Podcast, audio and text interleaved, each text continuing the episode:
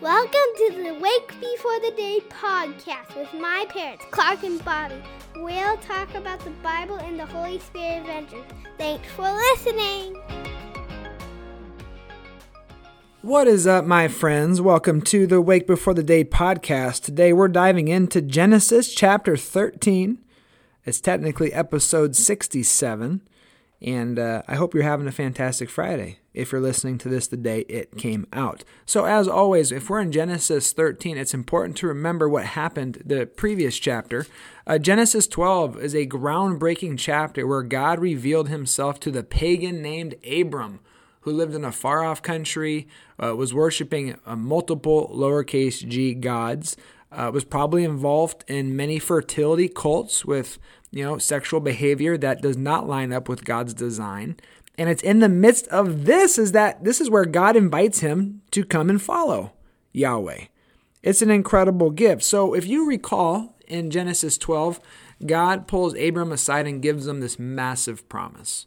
God essentially says God's going to do a number of things. He just asks Abraham to be faithful. Abram, still at this point, sorry.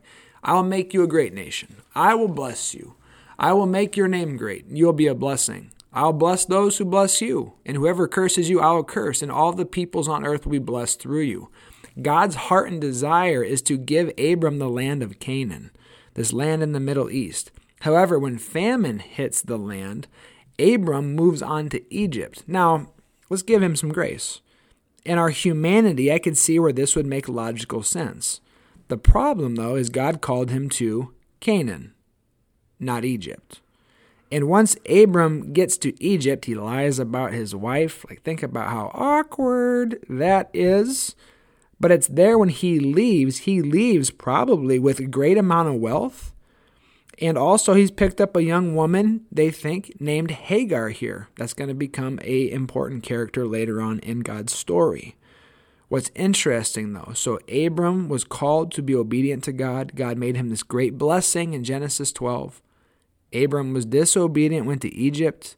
He's got dysfunction in his marriage, has accumulated a ton of wealth, and is probably at odds with Sarai now after what he did. He lied that she was his sister. You jump into Genesis 13, and you see God had originally met Abram at Bethel. Abram had left God's plan, went to Egypt, and now he's returning to Bethel.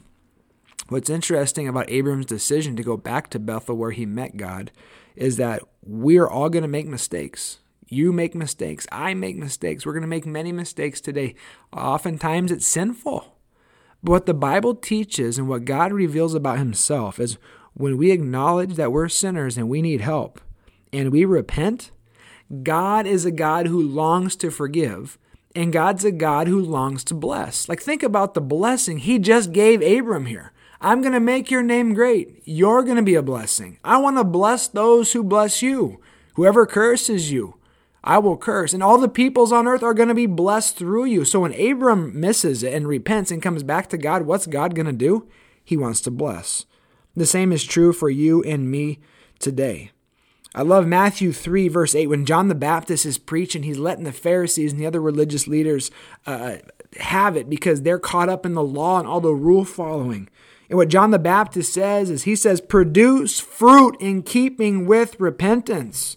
And Abram models that for us right here, going, hey, I missed it. God, I shouldn't have gone to Egypt. but I'm coming back to Bethel where I met you. What an incredible gift that is.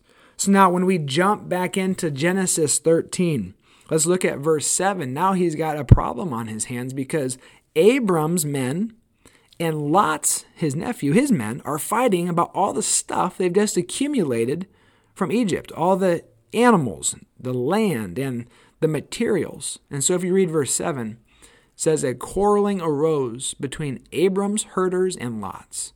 The Canaanites and Perizzites were also living in the land at that time. So what's happening here is Abram's men and Lot's men are fighting over wealth. They're fighting over stuff. And what Abram does here is really godly and really wise. You go to verse 8, says, So Abram said to Lot, Let's not have any quarreling between you and me, or between your herders or mine, for we're close relatives. Is not the whole land before you? Let's part company. If you go left, I'll go right. If you go right, I'll go left. Essentially, Abram is saying, I value relationships over stuff. I value you, Lot, more than this land. I value a respect and a mutuality and a connection, a relationship with you and your people over the cattle, the herds, and the shepherds. He said, We're not going to fight about this.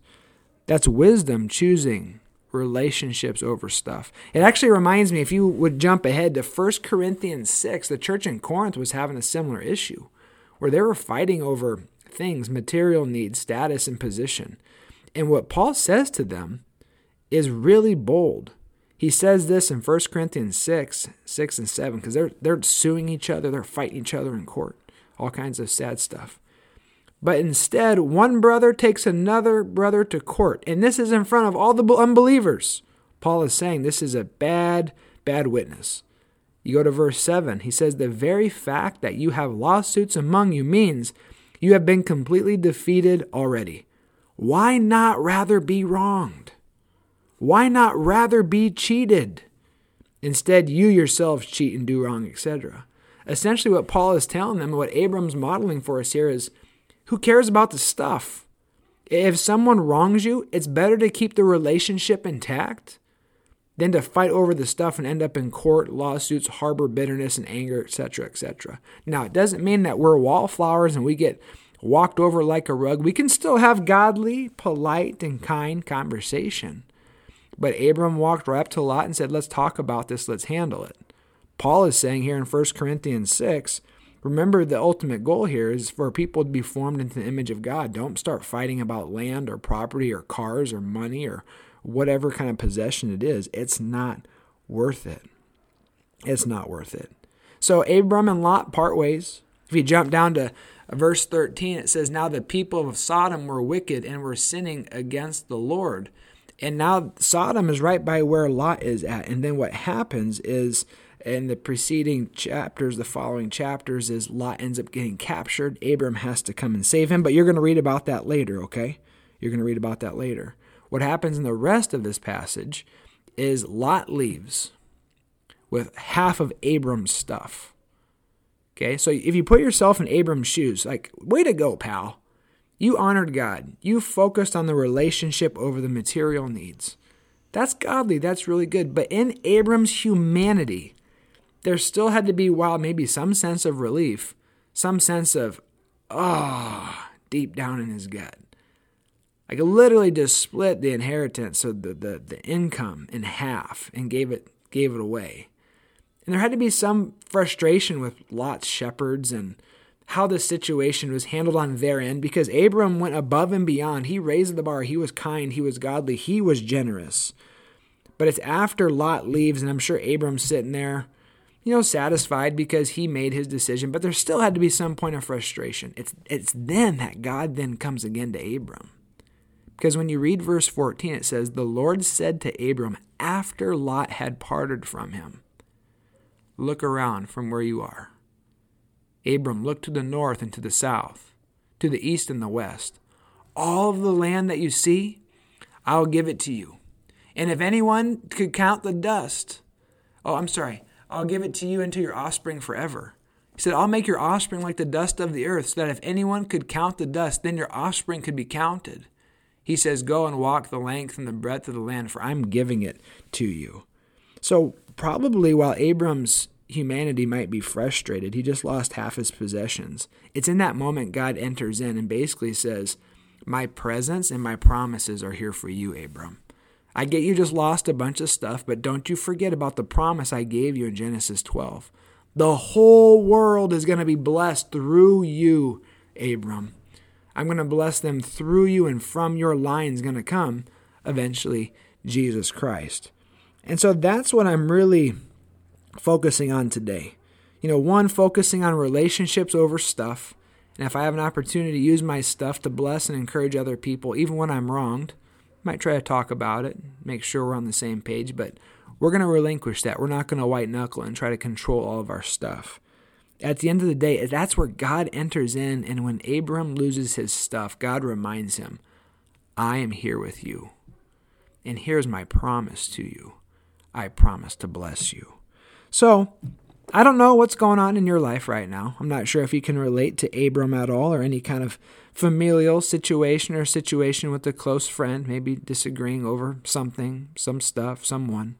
But at the end of the day, here is when we, we try to honor God and bless other people, God enters in and his promise and his presence come forth. And I'm guessing Abram was really, really encouraged after that conversation with God. Because from here is when Abram then goes and saves Lot's rear when he gets caught and in trouble. And God's about to give Abram a huge gift, the gift of circumcision, the gift of a covenant that's going to forever set God's people apart from the rest of the world. So, dive into Genesis 13. I'm hoping that as we dialogue and talk through some of this, it makes a little more sense because, again, some of the stuff in the Old Testament can be hard to get our minds and hearts around, but it's good. And at the end of the day, all of the Bible, all of the Old Testament, all of Genesis points to Jesus Christ. So God bless you. Have a fantastic weekend. We hope to see you on Sunday. Bye bye. The Lord bless you and keep you. Make his face shine on you and be gracious to you. The Lord turn his face towards you and give him his peace. Have a great day.